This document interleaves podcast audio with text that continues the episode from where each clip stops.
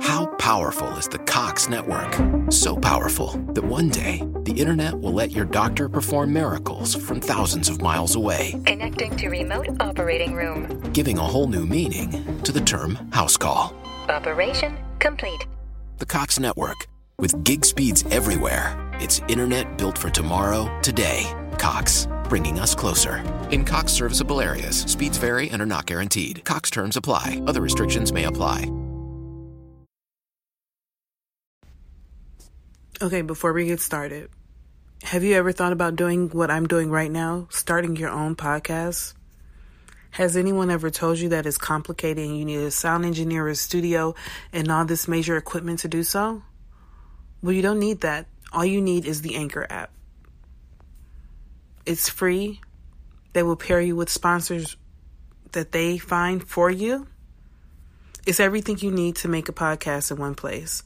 So download the free Anchor app or go to anchor.fm to get started. And let's start the show.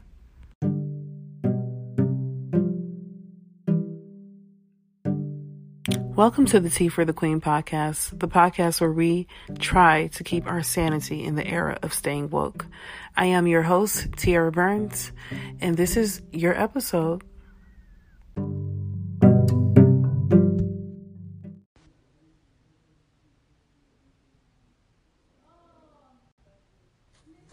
Hey guys, so today's episode, I wanted to put it out um, for Mother's Day. However, due to um, the tragedies that happened with Ahmaud Arbery and Breonna Taylor, I chose not to. Um, I want to be intentional and never insensitive when I choose to release these episodes. This particular episode is about being pregnant in the middle of this pandemic.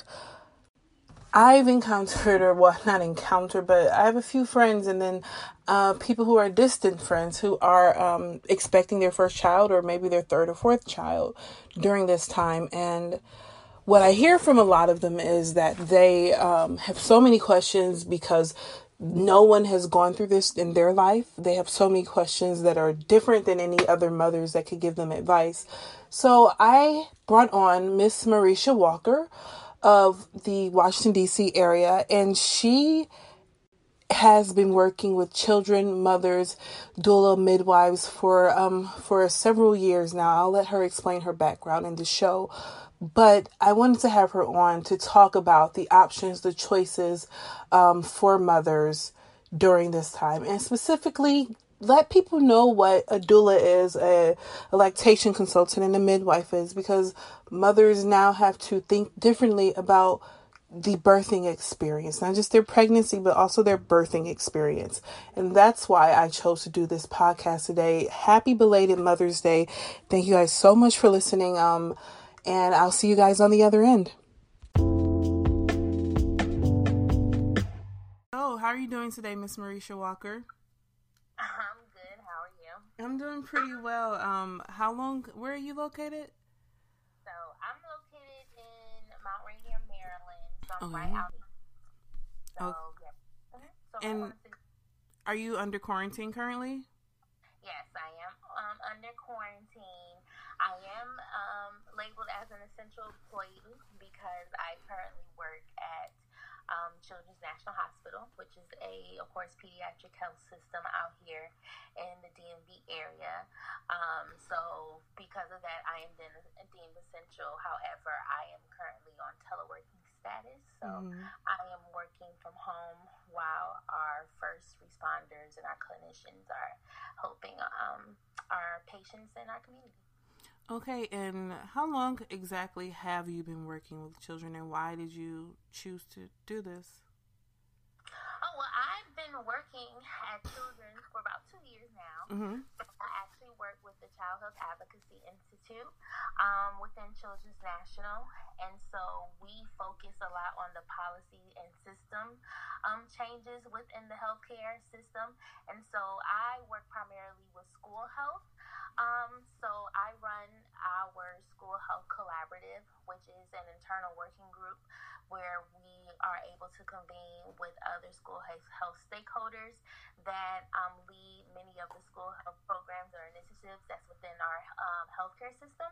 And so this is where we're able to learn more about the regional based school health efforts that are happening within the hospital system as well as within the community.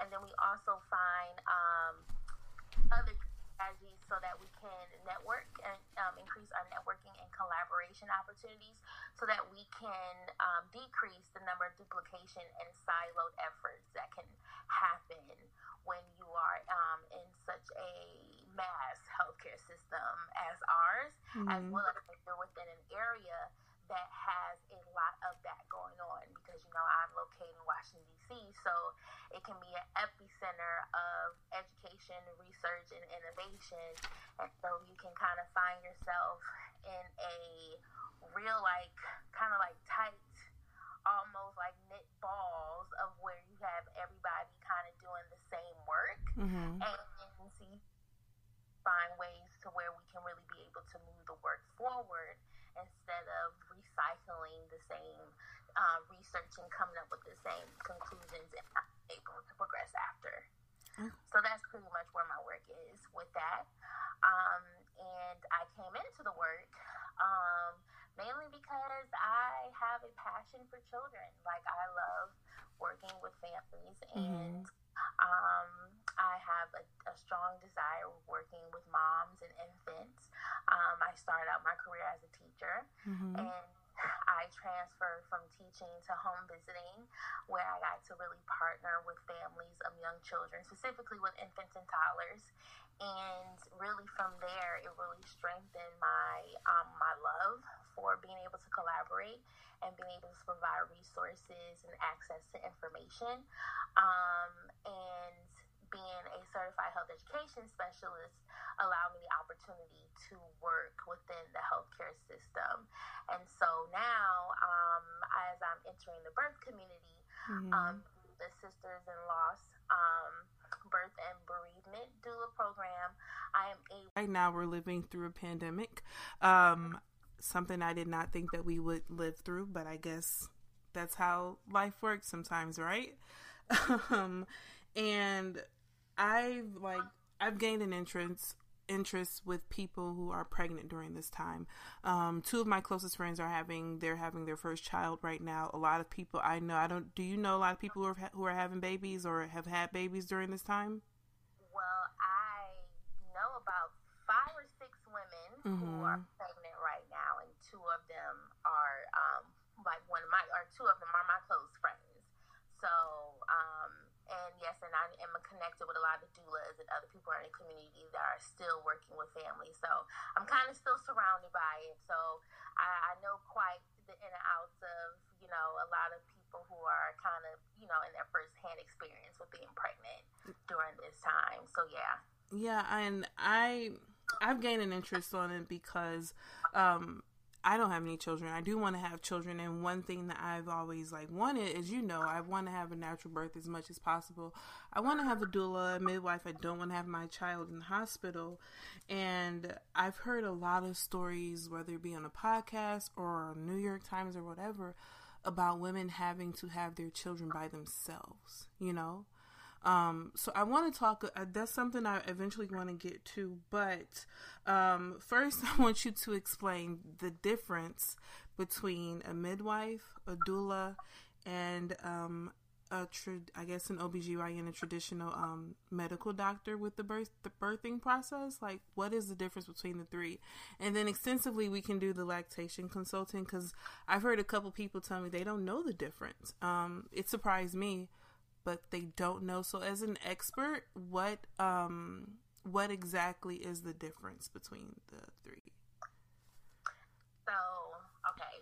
So with I can start with the doula. Mm-hmm. So with the doula, the best way I can really describe a doula is like a um, a labor coach, almost like an advanced labor coach, someone who is there to provide the emotional and physical support mm-hmm. for a mm. birthing person um, as well as their partner within the labor and delivery process So this is someone who can possibly provide the childbirth education to the family. They can also be able to develop a birth plan with the family, as well as being able to um, help the mom really uh, advocate for herself mm-hmm. within the process of labor and delivery, for her to know all of her options as well as the risks that are involved, and to make sure that you know that there is positive energy that mm-hmm. is there and that there's always someone that is present. Um, and so, especially with the doula piece, um, we really wanted to hone in on the advocacy part because really, when a woman is going through labor, she is at, you know, really at death's doorstep. Mm-hmm. So there's a lot that's going on in that moment, and that, you know, at a split second, something can happen and it can cause her to go through a lot of stress mm-hmm. and a lot of things that could ultimately cause something to happen to either her or the child. So with the doula, she's like that intervention that can really um, provide that support and awareness so that the mom can have the best uh, birth experience that she can have.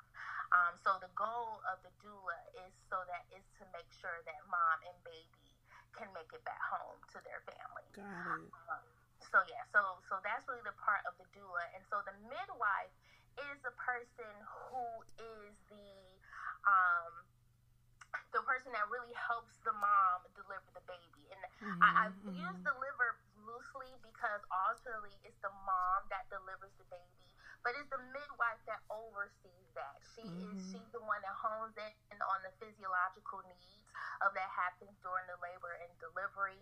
She is someone that provides the prenatal visits um, to the mom. She's the one that is able to conduct the postpartum visits to make sure that the mom is, is continuing to be healthy as well as the baby.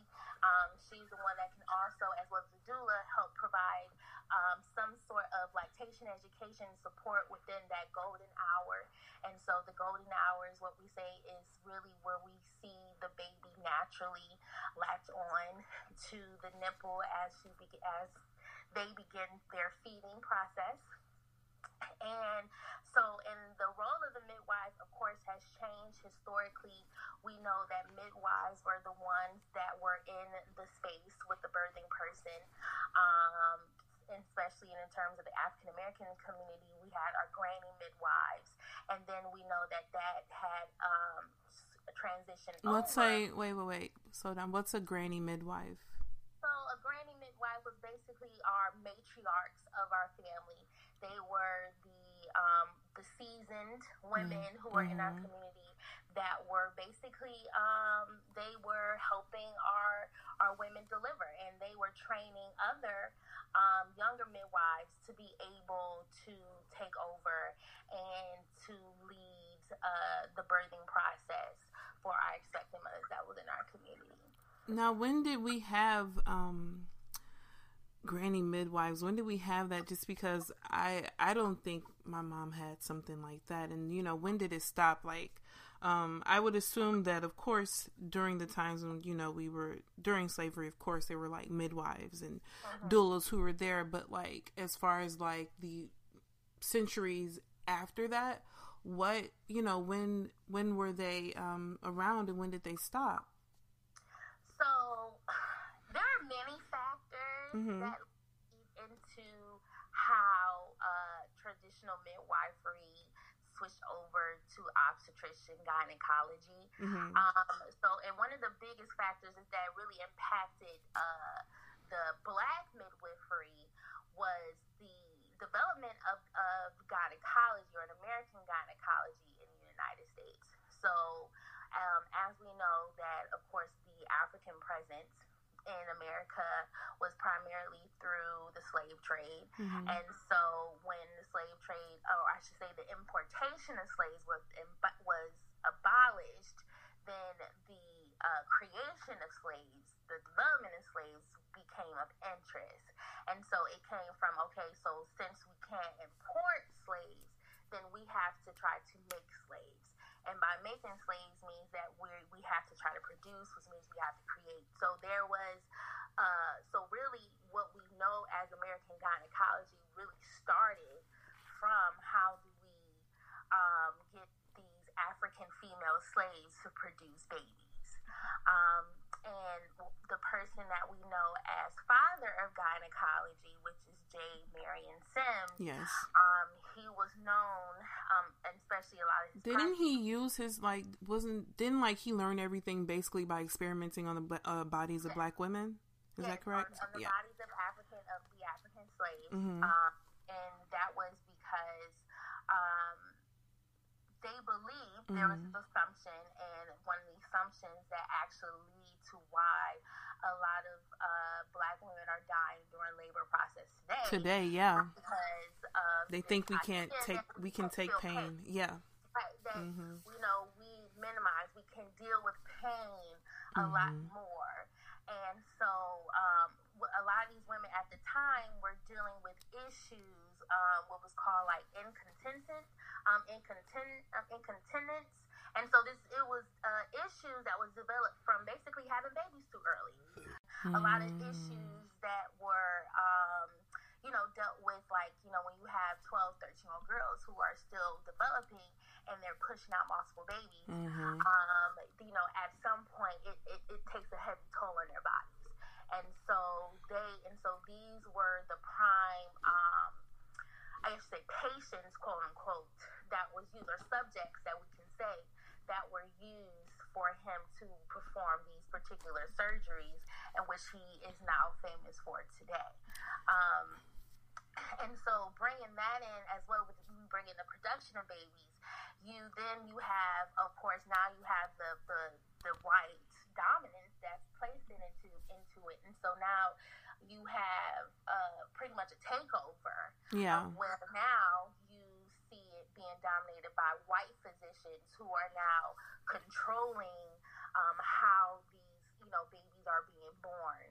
Um, and then that's but then i would say the kind of counteract that was given would be nurse midwifery but even with nurse midwifery um, there's still some type of you know regulation that is placed on traditional midwives whereas if you don't go through this particular medical program then you're not licensed to practice so Mm. there still reigns that is kind of put on midwife you know midwives so that really there's only a few states where there are like midwives that are actually licensed to the point where women can use their insurance to pay for the midwifery services whereas in other states you know they're not necessarily licensed.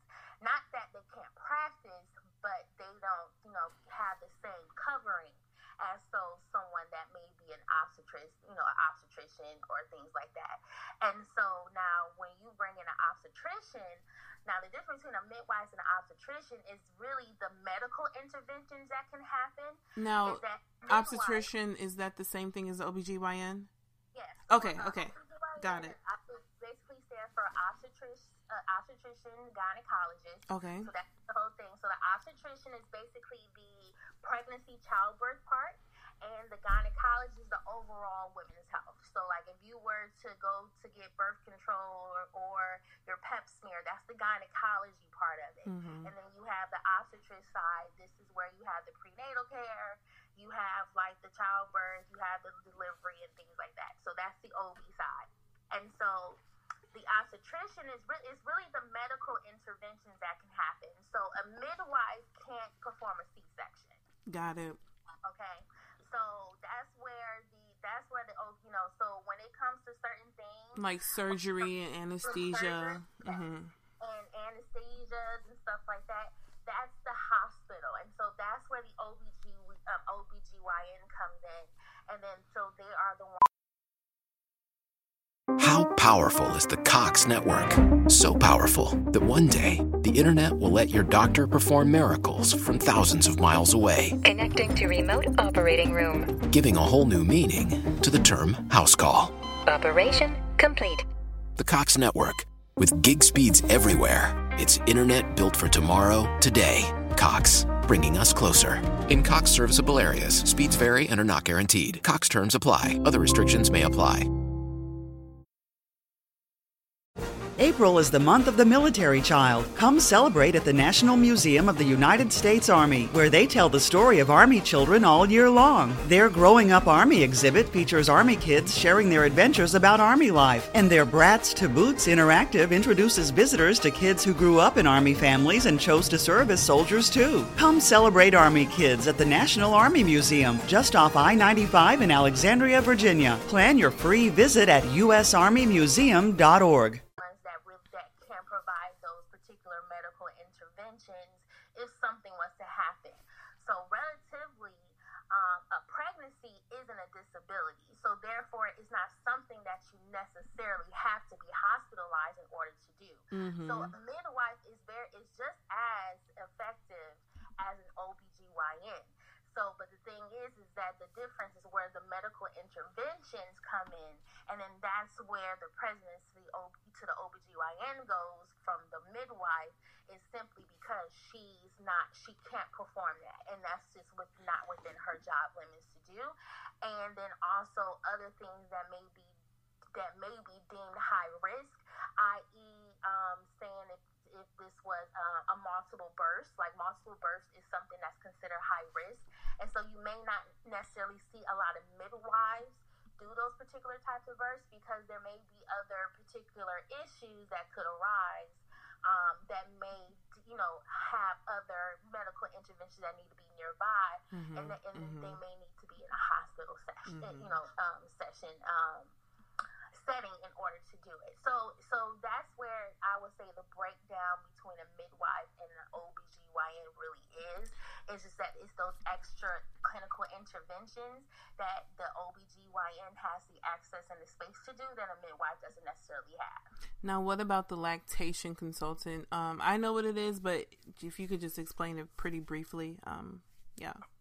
Okay, so real- pretty much the lactation consultant is the one is the person is the clinical provider who supports the mom through breastfeeding. Um, she is the one that helps provide the the, the uh, that can um, do research behind the medicine of breast milk. She is someone who is able to consult with the mom through various interventions, primary interventions that is connected to any type of um, issues with like the mouth. It could be kind of like a suction, um, like a. I, I'm studying this, so it's like I'm trying to think of the words that come. But then, but like they really look into the physiology and the anatomy of the mouth, and so they can really do a lot of the breakdowns between the immunology as well as the um, the uh, different components as to what contains with like breast milk and what feeding and the various um, conditions that can arise um, that may affect breastfeeding and how to support moms through issues through breastfeeding. And they're, they're really like the step the next step behind a counselor so like a counselor can really provide like the really primary support whereas the consultant or i should say ibclc which is an international board certified lactation consultant that they can really come in and really do like the real um, clinical interventions around how you can support the mom um,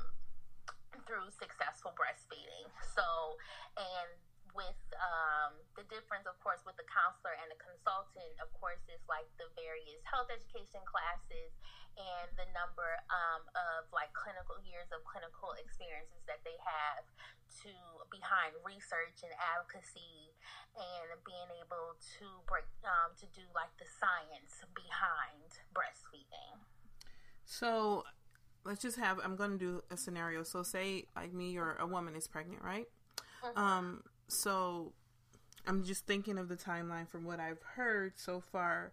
Basically, the doula is there during the birth. The doctor is there before the birth as well as the midwife is what is there before the birth and after the birth. The doctor is also there after the birth and then the um lactation consultant comes in after the baby is born for help with breastfeeding. Is that correct?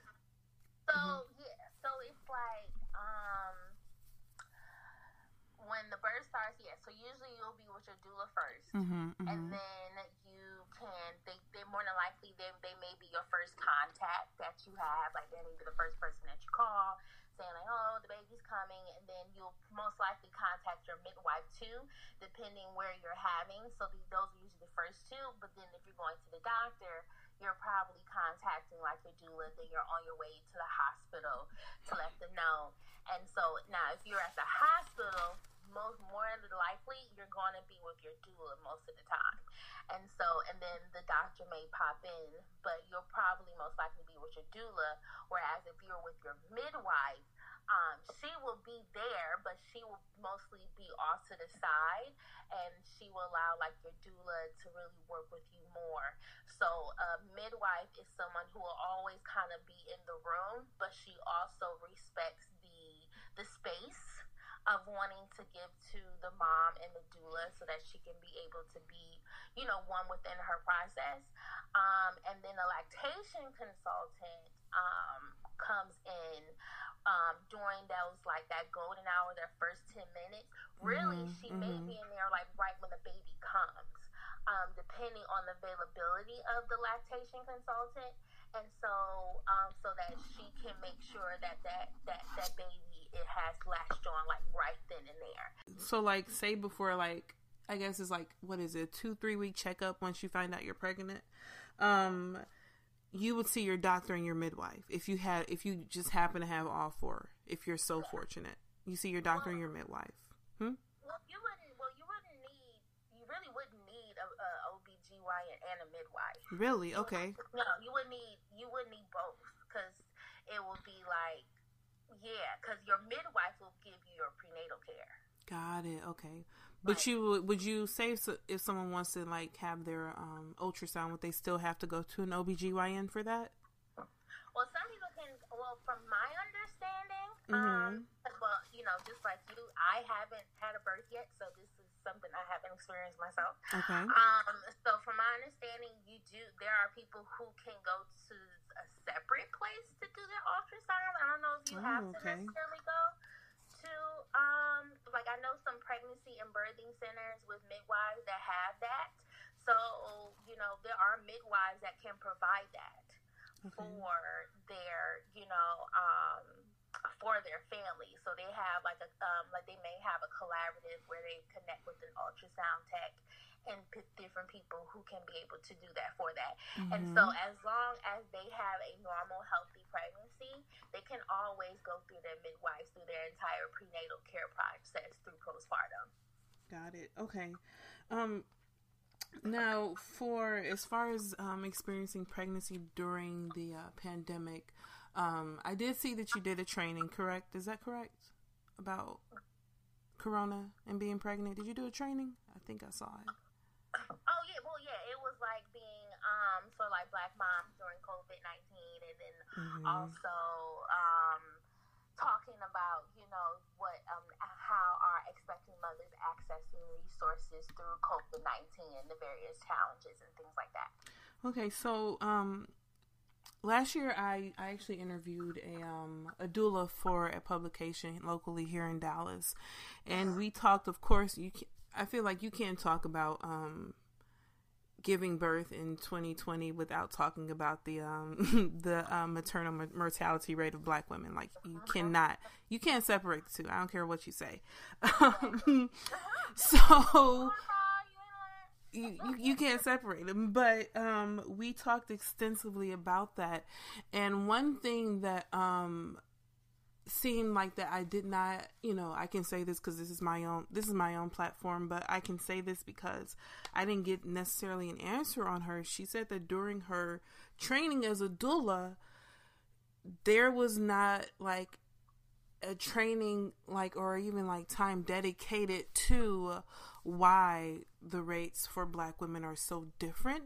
There was just like okay here's what it is. We have to change this. There was no like saying oh you know i guess you can say not diversity training or whatever but you there was no saying this is how you do that. This is how you combat black women dying while giving birth. This is how you do that. This is how you um, teach them how to advocate for themselves. Um, have you seen any type of education in the field um, that changes that, like that, you know, gives some type of insight to those who are becoming doulas on how um, to change this. I, I'm not going to say um, change this the numbers that of black women dying during childbirth. Have you seen any type of like training or education wise? Um, are you saying for specifically to like healthcare providers? Or are you saying for doulas? For doulas and healthcare providers, I'm I, I'm going to jump on a limb and say that I don't think that there's any training for healthcare providers. Honestly, um, um, you can tell me if I'm wrong, but have you seen anything um, for doulas? Because I, I personally think that um, the the first way to com- combat it is to change the way we have the, the way that um, children are born in America. That's that's the way that I think is to um to combat that um uh-huh. that statistic. But yeah, that's that's what I meant. Well, um, there's a lot of factors. See, this is where we can have the conversation. See, this is where you can definitely get deep with the conversation because there are a lot of factors that lead into that. Because yes, it can I say, are there conversations that have been happening? Yes, there have been conversations that have been happening. But then there again, you have to also look at all of the gray areas that falls within those conversations mm-hmm. and why certain things haven't haven't been able to move forward. So mm-hmm. when it comes into the birth community, Mm-hmm. like of course like there are mobilizations that is happening and so that we can be able to defeat these numbers. Like you have the National Black Doulas Association, you mm. have the Metro Doulas of Detroit, you have like the Michigan Breastfeeding Association, you have um, you know various you know grassroots organizations that are built to be able to combat these numbers. So there are doulas of colors, black, you know, whether they're black, you know, midwives, Latina midwives, um, midwives that fall within the LGBT um, community um, that are really, you know, trying to raise awareness to the numbers um, around um, not only infant mortality, maternal mortality, but also infant morbidity mm-hmm. and maternal morbidity. Mm-hmm. Um, and you know, and sorry, I'm I'm gonna um, say something, guys. When she says morbidity, she's saying like correct me if I'm wrong. It's like the um, conditions that you have alongside of something else. Yeah. Is that correct? Yeah. Mm-hmm. Go on. I'm listening. So Go on. Yes, yes. So like the low breastfeeding rate. So, but um, a big issue that we look at is policy. So you, for one, um, a lot of uh, perinatal supports, which is, you know, getting the doula services, accessing the midwife, lactation consultant, they're not covered by insurance. Mm-hmm. So a lot of this has to be, you have to be paid out of pocket. Yeah. You know, for a lot of this stuff. And so when you're looking at the average doula services, midwife services, or whatever, like when you have to pay out of pocket for it, yeah, it, it's, it's, you know, many of our people who fall within the social economic, you know, um, level to where these disparities are happening. But when it comes to black women, it really doesn't matter. Like, you know, five thousand dollars when if for a midwife, yes, compared to the hospital, it is cheap. But my insurance will cover the hospital. My Medicaid will cover the hospital. It won't pay. I can't just get five. I don't have five, six thousand dollars to pay for a midwife on top of another fifteen hundred dollars to pay for a doula mm-hmm. on top of another hundred and fifty dollars a session that I may have to do for a lactation consultant. Yeah. So there's already barriers that happen with that, and then you also have the um, what is it the really the awareness and that is the access to the information.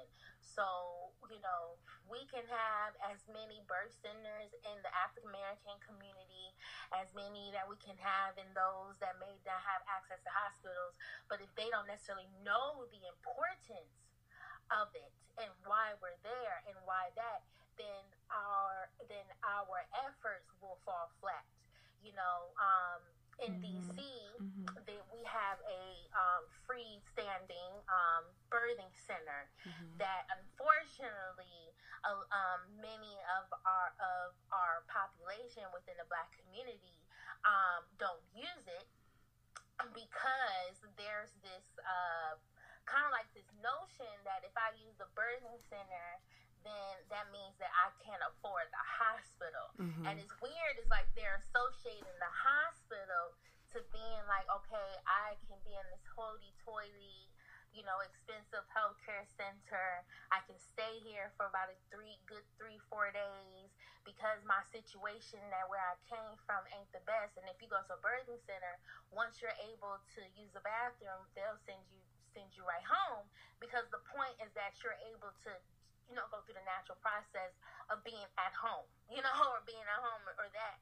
And so, you know, you know, traditionally you're not been in the hospital, whereas you're able to get those two extra days.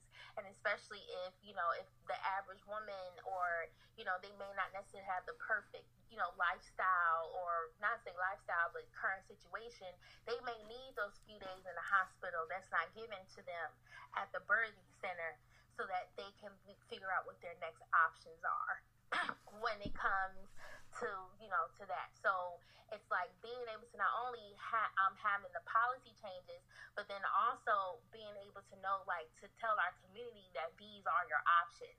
That there are women out there that know that um, even when it comes down to reproductive rights, to know that you know you have a choice. A lot of our women don't know that they have a choice mm-hmm. when it comes to childbirth, yeah. and that am I really ready for this? Mm-hmm. And so, and then when they do, this, you know, and, and they're so then they're kind of because they might not be able to afford certain things or whatnot, they're kind of forced into the situation that they're not quite ready for. Got it. Um, why do you think they don't know that they have a choice? Um, I think that some may not have grasped the current situation that they actually are in. Mm-hmm. Um, some can still be in shock. Um, you know, um, a lot don't even know until a little later on. Yeah. Um, depending on you know if they were able to pick on the early signs or not. Mm-hmm. Um, and you know, talking to young black moms um, who've you know had their difficult experience with birth, that was kind of like the one thing that they kind of knew. Like, you know, they as much as they love their children, you know, um, mm-hmm. they didn't know about their choices that it was and that you know that this was you know that this would be an experience for them um, so that they would have um, really better you know planned out um, whether or not this was an experience that they were ready to to go forth on. Um, and when you have other things to deal with you know i think you know it sometimes it just probably clouds you know their pathways and to see that. So you have, you know, you know that, and then also, you know, overall, just the relationship with public health in the hospital. Mm-hmm. Um, there is a lot of dominance around the delivery room. Mm-hmm. You have a lot of OBGYNs who don't like to work with doulas. Yeah. You have a lot of them who don't like to have them in the delivery room. I know. Um, Why don't they like them there? An authority thing. I yeah. think it is a um How powerful is the Cox network? So powerful that one day the internet will let your doctor perform miracles from thousands of miles away. Connecting to remote operating room. Giving a whole new meaning to the term house call. Operation complete. The Cox network with gig speeds everywhere. It's internet built for tomorrow, today. Cox bringing us closer. In Cox serviceable areas, speeds vary and are not guaranteed. Cox terms apply, other restrictions may apply.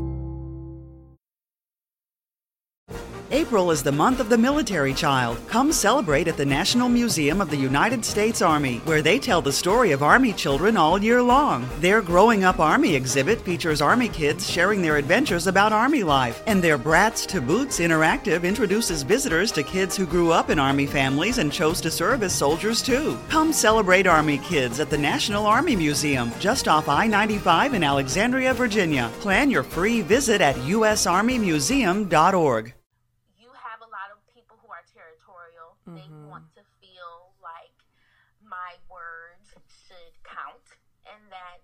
know, I want to listen to me. And then with the doula being there, they're the advocate and they're speaking for the mom, Mm-hmm. you know, they, I guess they must feel like their voice is being taken from them or that, you know, they're not, they don't have as much control of the I get that, but you're not the one having the child. Exactly. So, um, I personally, I think that um, you're not the one having the child, And you're not And- the and you're you're not the mother. And also, I think sometimes um, with doctors, they have to understand that they are working for their patients. Their patients do not work for them. Um, that's. I think that there's. Do you think that there's that has something to do with ego as as well as why they don't want to listen to a doula because they've been through the traditional um, process of education and a doula has not done that the same way.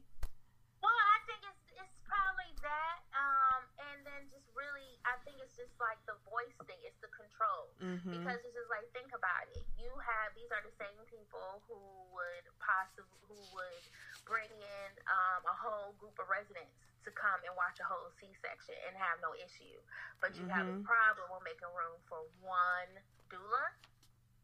Yeah. You know, like Mhm. that makes no sense. like, you know, so and why? And so how is it? Because you can control that group of residents. Mm-hmm. Everything that you say is bond. Yeah. But then that doula can speak out on when something's not being right. When the, when a mom is being ignored, when a mom is doing that, and then and and then they can take that as a shot at their ego because she's calling out the inconsistencies inconsistencies of your work. Hmm. you know, and and so and then the real issue problem is that why is there any inconsistencies that she should be able to point out? Mm. That's where the issue goes, and then that's when you lead to the to the last point of the racial bias. I mean, when you go into the birth community, and that's just being transparent, black women are still underrepresented. Underrepresented. You know, we have our grassroots campaigns, we have the black mobilization, but we're still in the minority. And you know, and it's funny because on the nursing side, labor it was what a lot of people may not know. Labor and delivery is the most sought after like field in terms of nursing, in terms of like department. Everybody wants to get into it. It's in high demand, Mm-hmm. and you want to, you know why? It's because that's that's where people get life. That's where babies are born. It's supposed to be happy. It's supposed to be that. So if this is supposed to be the area of the most high demand, how is it that people are dying? Mm. Mm-hmm. Because in my mind, you want to be here, right? Yeah. So this should be everyone's all should be placed into this, Mm. you know. But then you have to look at who is the who are the faces Yeah. of the people that are trying to break into this field. Who are the gatekeepers? Mm-hmm. It's not us. It's not.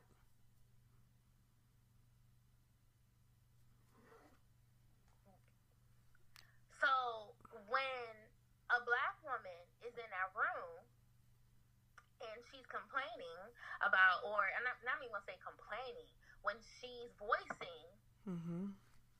her, you know, um, concern or her pain, somebody in there for some reason has a disconnect. Mm-hmm. Someone in that room is not relating. Mm-hmm. I think that it goes to assumption that number one, black women don't experience pain. That is an overall bias across the entire medical field, as well as it is believed that black women are unprepared or do not want their children. Um, as well as um, we're not smart. I think you can add some of the things to this list that I've already listed, but I think that has a lot to do with it. Um, that and it's an implicit bias. Even if you ask them about, it, they don't know that they're doing it because it's just the internal assumption that they have when they see us. You know? Yeah, and the and just like I mean, just like right now, it's it's just so funny how it's like you have you know all of these men, like it's it's male dominated. You know, Mhm. people who have never experienced birth.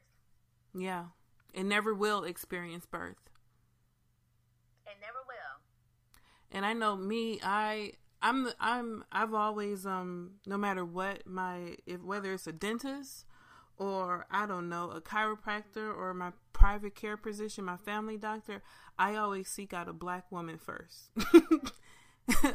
um, and even sometimes, like I've I've dealt with bias before. Like a lady told me my neck was big, and she thought that man I had fibroids. I was like, girl, I just got a big neck, and her reason was, um, well, most black women your age have fibroids, and I was like, okay, cool, you're fired.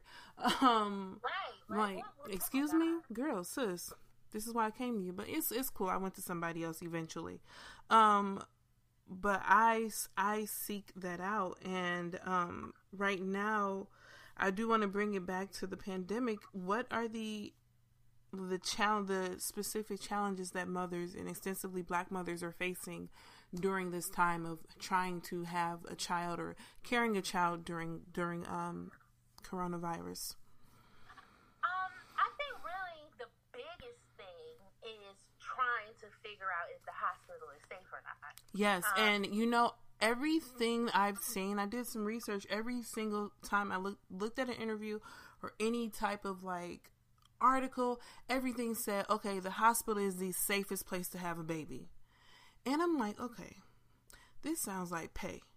This sounds like everybody's saying it, and I don't necessarily agree with that.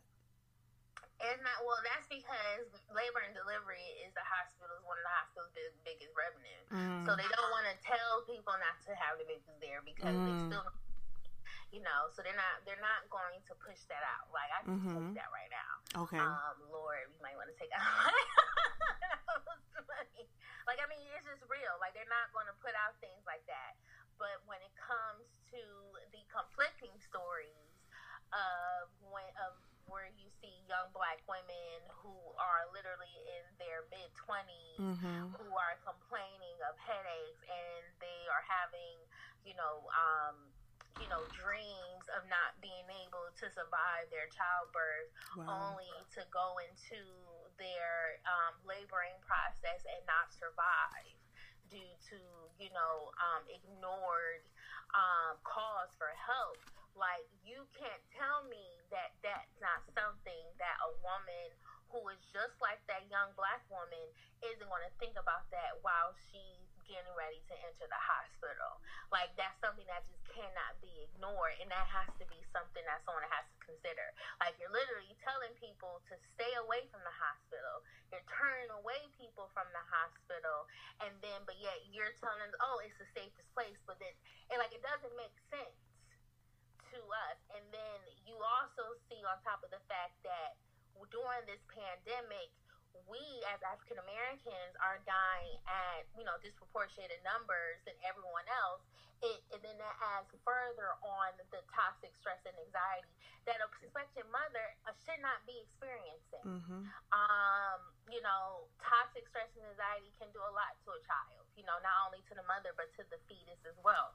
Yeah. And so this is really a time where, you know, as black mothers, um, there needs to be a movement to really kind of, you know, send positive energy and reassurance that a positive birth experience can happen and that this is also a time where they need to know all of their options. Mm-hmm. Like, what are my options during the time? If I have a normal, healthy pregnancy, what are my options? And so there are a lot of midwives as well as doulas that are doing their best to whether or not they are um, you see a lot of um, black moms who are considering laboring at home. I am an advocate for black moms for laboring at home until if you want to have a hospital birth you want to have a support of your doula do your laboring process at home until you're close mm-hmm. to, you know, your contractions opposed to your delivering. And then, you know, you can be able to go to the hospital with you and your partner. And then you also have, you know, birthing centers that are actually opening their doors to accept late transfers. Mm. You have um, midwives who do home births that are accepting late transfers from hospital to home. Um, so I think really at the time and really what they're facing is the lack of access to even their prenatal care.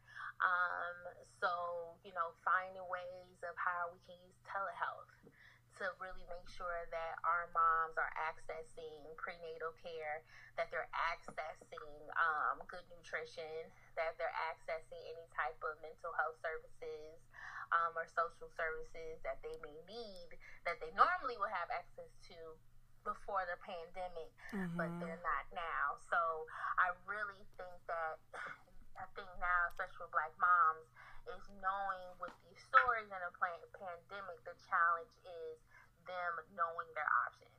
Mm-hmm. So like, what what can I do to make sure that me and my child and my family is still intact? Now, um, you said something. You keep, I I keep hearing you say knowing your options, understanding that you have options.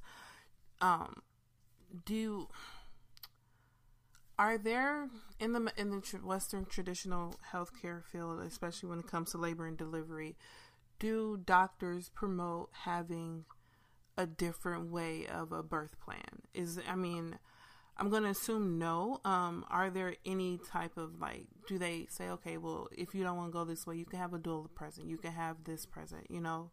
Um, is there any type of like promotion about that in the traditional sense? Well, overall, mm-hmm. a lot of people don't like birth plans for the simple fact that they think that it gives moms this sense of like a false reality because okay, we're gonna plan things out. Oh, okay. And, mm-hmm. if you know things go wrong, it can cause you know issues or make them think that oh, it's, this is not a part of the birth plan and da this. So, th- so it's a, it's quite a number of people who don't necessarily like birth plans mm-hmm. um, because of that. Um, I I see no real issue with the birth plan um, because your birth plan can, can be a, C, a scheduled C section. Yeah. Your birth mm-hmm. plan. Um, but um, and I think you I, can have alternates like Plan B. If this happens, yeah, this happens. Yeah. So I think that. So, but my role as a doula, and I think this is where we do have to somewhat of deconstruct what birth is, and this is something that I even had to call myself out on is that, and especially as someone who has not had a birth experience, um, we can picture a birth experience being something that's just like, oh, it's beautiful, it's roses, candles, got a water birth, and everything is perfect. It is, um, but really, the a positive birth experience is knowing, especially with Black women, is that knowing that we were able to get this mom and baby home safely. Mm-hmm, mm-hmm. You know, and so a positive birth experience can be a C section. Mm-hmm. Yeah. A positive birth experience can be that um, you know, we may have to we had to cut you a little bit, do a little tearing and Aww. stuff, little back. You know, we have to that that's positive. Mm-hmm. Um, a positive birth experience, you know, could be that you know, we start off at home, all this stuff, but something happened, blood pressure couldn't get down, so we had to deliver at home. But the midwife was by her side and still stayed by her side, and the doula, and then now baby was together.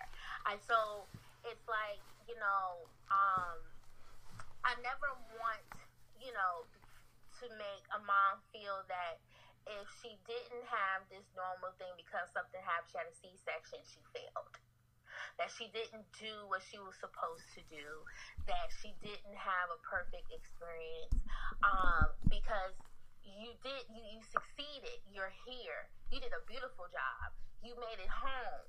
You know, like you were able to bring your baby earthside and we're able to celebrate. Mm-hmm. Um, so I think that I want you know, moms, especially black moms, to have a feeling of knowing that they successfully were able to bring their babies to them, um, and that that's their birth plan and what they want to be, you know, included, and that they can be also aware that this may not necessarily go exactly how, but if we can get as close as we can,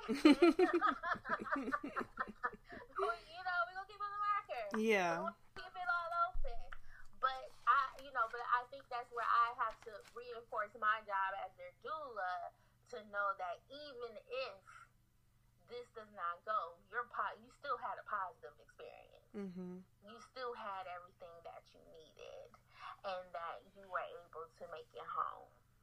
Um, and so, uh, and that she knew her options, and that she was confident in the options that she had to make. Um, it wasn't what you preferred, but you knew that this was the best option you know, mm-hmm. to make sure that everything, you know, went that way. And and she did it because she was able to be educated on it. And she did that. So I think that's where the fear comes is that you don't know, you know, what's going on, like why is this happening? Why do we need to do this? So, so basically, so, yeah. the birth plan is as long as mom and baby are happy and at home, that's the birth plan, pretty much. That's the, as long as that is the outcome, right? Yeah, okay. like that's really the outcome. And I so and I know you know you may have some who's like, no, nah, I still want that, and, and I'm not. It's not not, mm-hmm, it's not a bad mm-hmm. thing to want you know.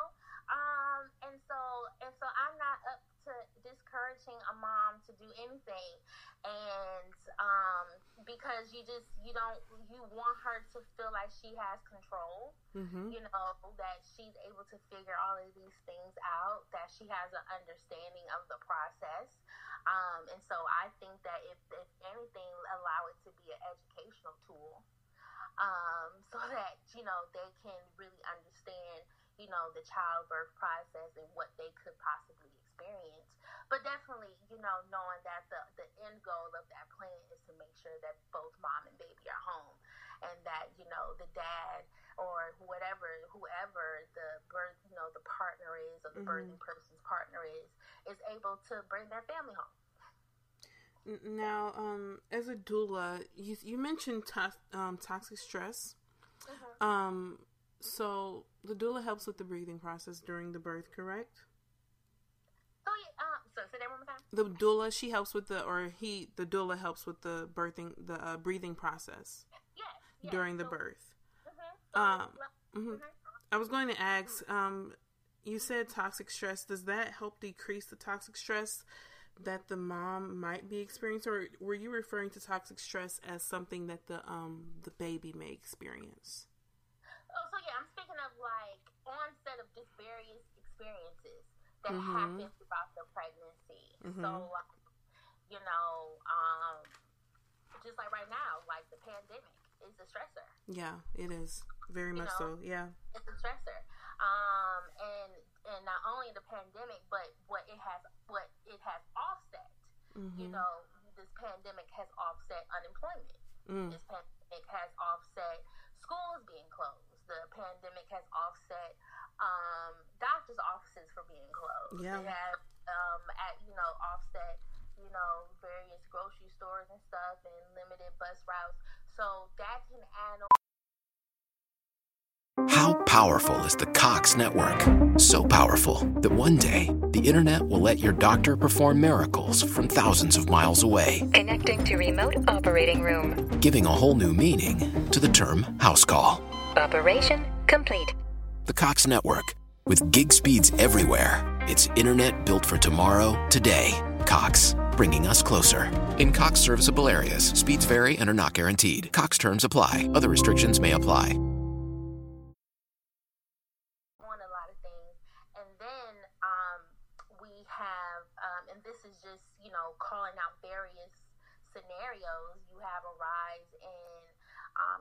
Violence, you have a rise in child abuse, you have a rise in a lot of things. So you don't know what a lot of these situations, a lot of these women are maybe in that could possibly add a lot of stress and anxiety to her. That could also affect the child, mm-hmm. and and that and and stress, and a lot of times that triggers that can trigger a lot of things. That can might sometimes in some cases it might even trigger early um early labor. Mm um, you know, being under that type of stress. And so this is definitely a time where, you know, um, this can be a, a really challenging for black moms depending, you know, on their, you know, situation. We have a lot of them that are working moms. Mm-hmm. You know, uh, um, and so knowing that they have children coming and they may, you know, they are trying to figure out, okay, what are their next, you know, um, financial situation is going to look, you know, look like within the next three months, four months. So I think that you know, with moms overall, regardless of race, I know that this brings various stressors, but for we're going to give it to the black population, specifically with the black population, there's a lot that we can also consider um, when we look at the disparities. Okay. Um, I'm sorry. Go on. No, I'm saying just that can affect that or that can bring on um, stress. So, um, just being pregnant right now could be just a, a natural stress uh-huh. environment. um, yeah. just yeah. Uh-huh. just because, because th- that is true. A lot of people have lost their jobs. I mean, um, and that with that comes with um, a loss of, um, for some people, health insurance. Uh-huh. Um, so they may have to throw out completely what they had planned before and go about it absolutely in a different way. Um, sometimes in the middle of their baby pregnancy. Showers, baby mm-hmm. showers, same announcements a lot, you know, we, we just talked about we have two close friends who, you know, we know for sure that they were not planning on doing Zoom reveals. Yeah. Um, they were not planning on doing that. They were planning on having, you know, family there when they gave mm-hmm. birth.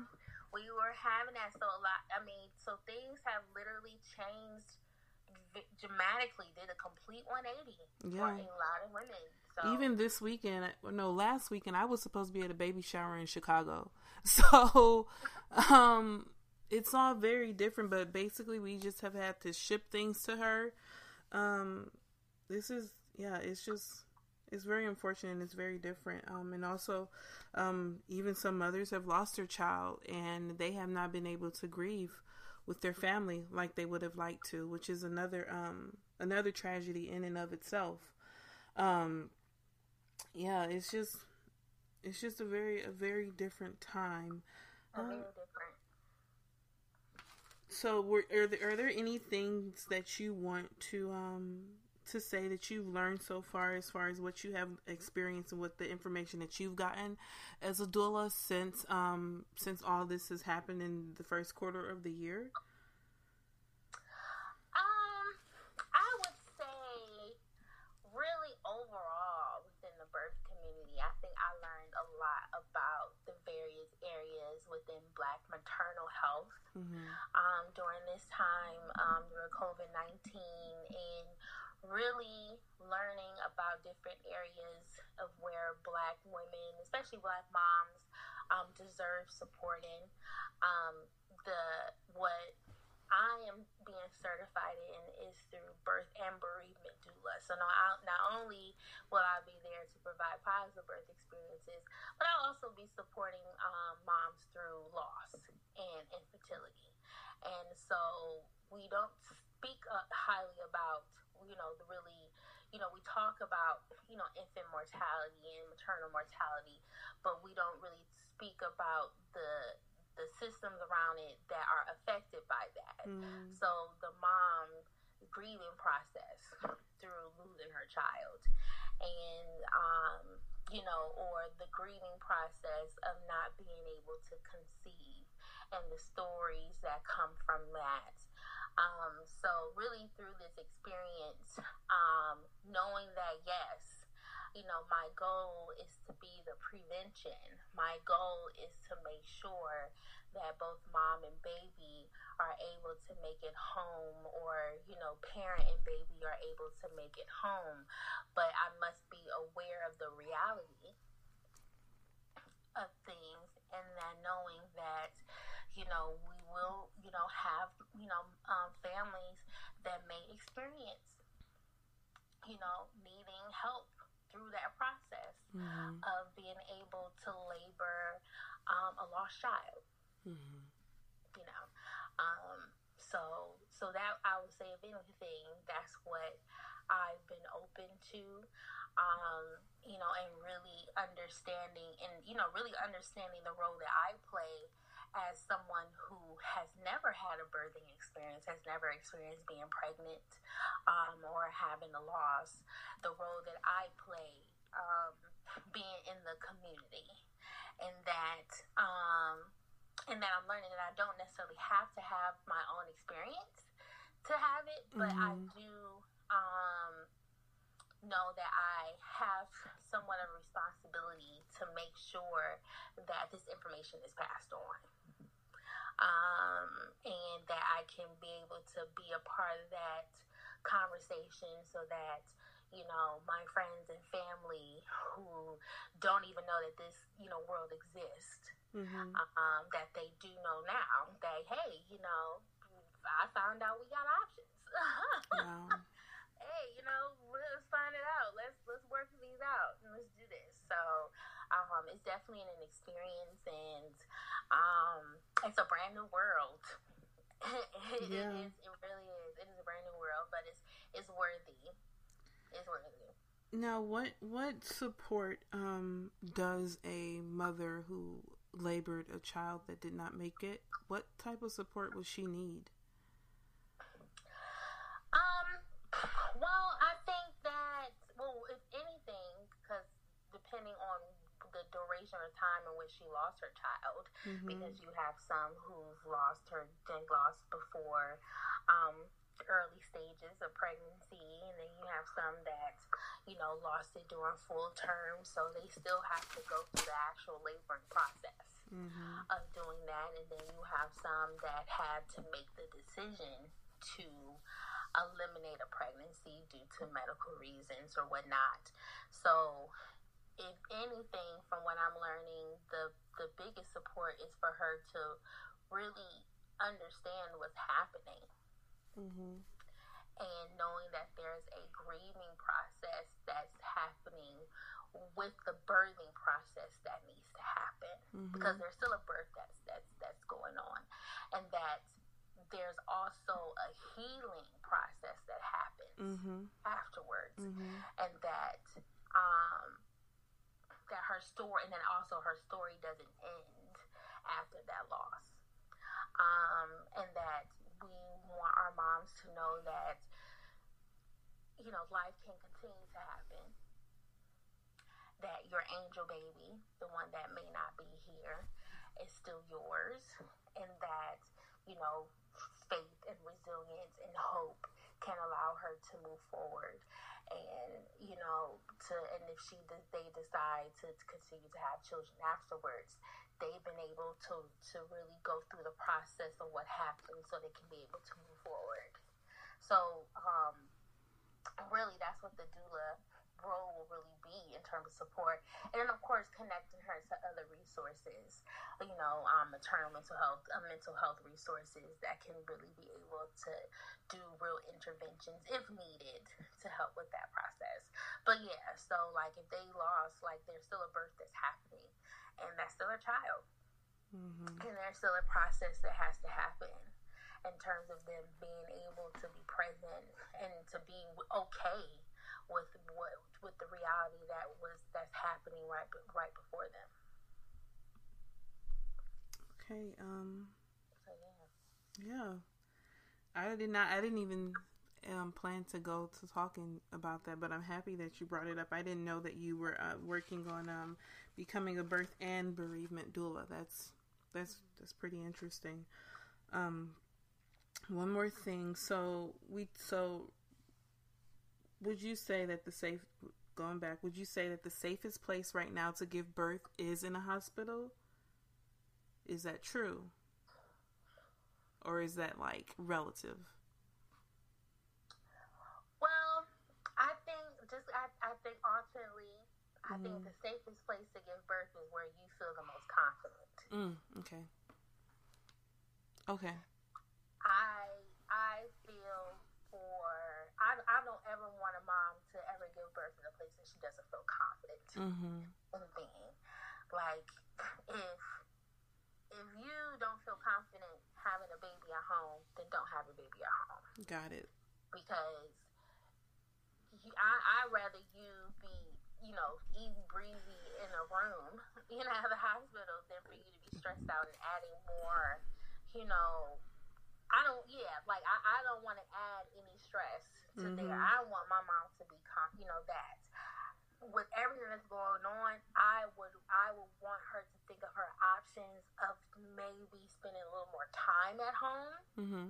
then rushing to the hospital because of what's going on.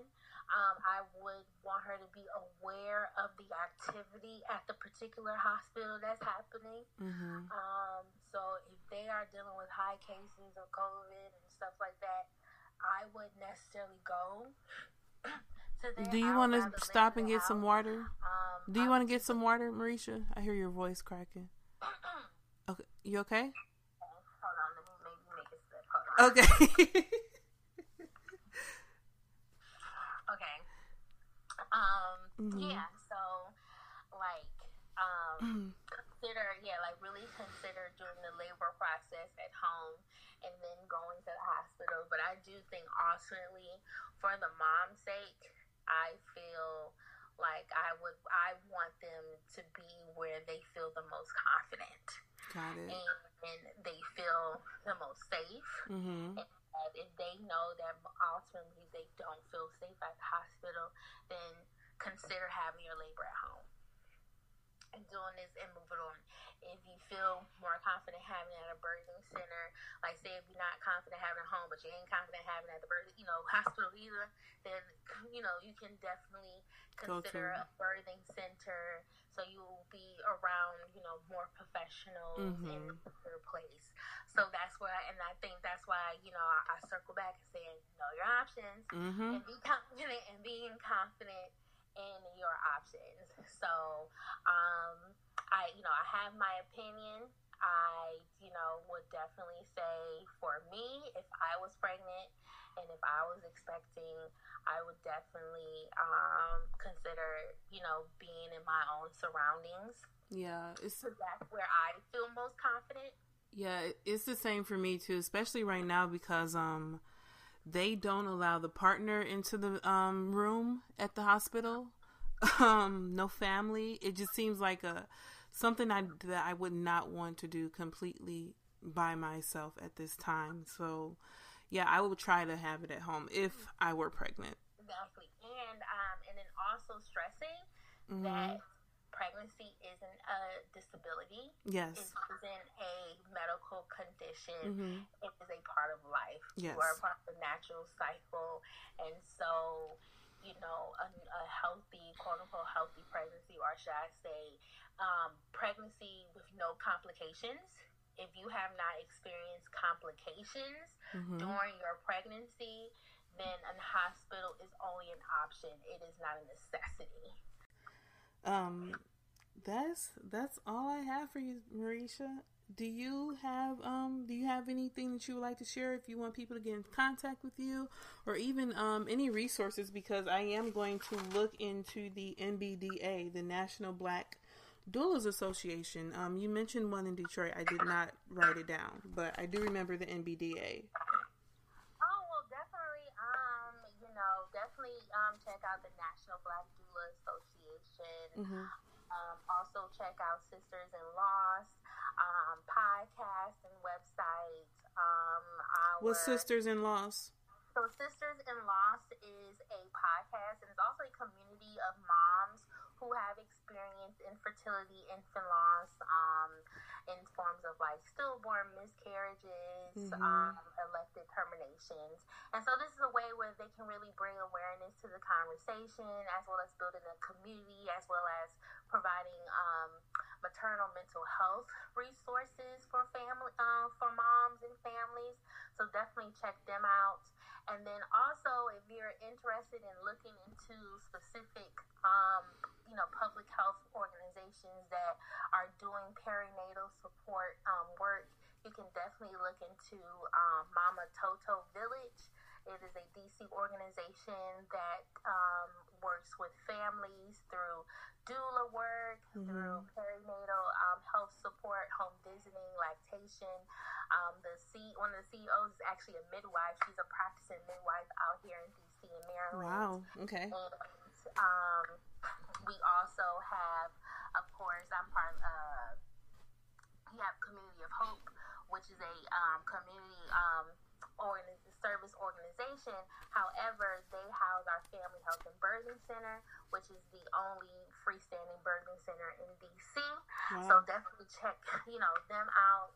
um, to learn more about their work. So yeah, so and then of course I can continue to send you information um, to let you know. But um, those are like right off the top of my head. Um, some um, really cool organizations to uh, look up and podcasts look into to learn more about, you know, grassroots work and what the sisters are out here doing. That is beautiful. Um, well, thank you so much for being on the show. Um, I really, really, really do appreciate it.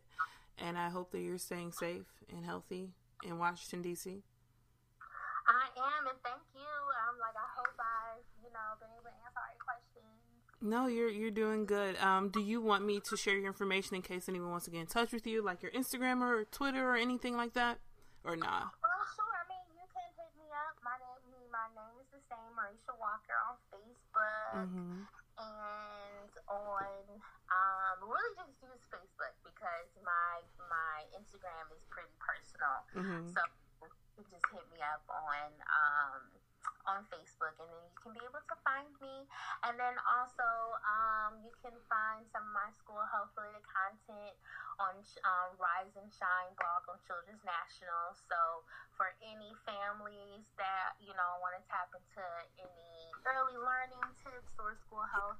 You can definitely check out Children's National's website, and you can find some content by me as well. Okay. Well, thank you, thank you, thank you. Uh, hang on. Yeah. Thank you guys so much for listening to that episode. I really enjoyed it.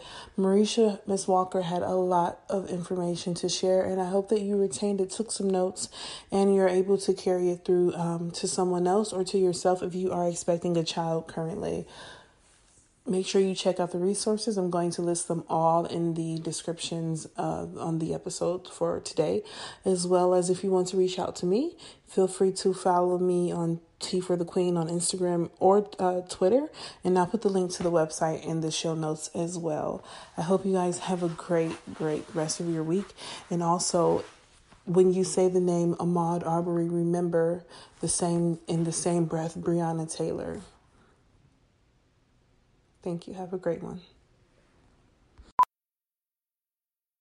How powerful is the Cox network? So powerful that one day the internet will let your doctor perform miracles from thousands of miles away, Connecting to remote operating room. giving a whole new meaning to the term house call. Operation complete. The Cox network, with gig speeds everywhere, it's internet built for tomorrow, today. Cox, bringing us closer. In Cox serviceable areas, speeds vary and are not guaranteed. Cox terms apply, other restrictions may apply.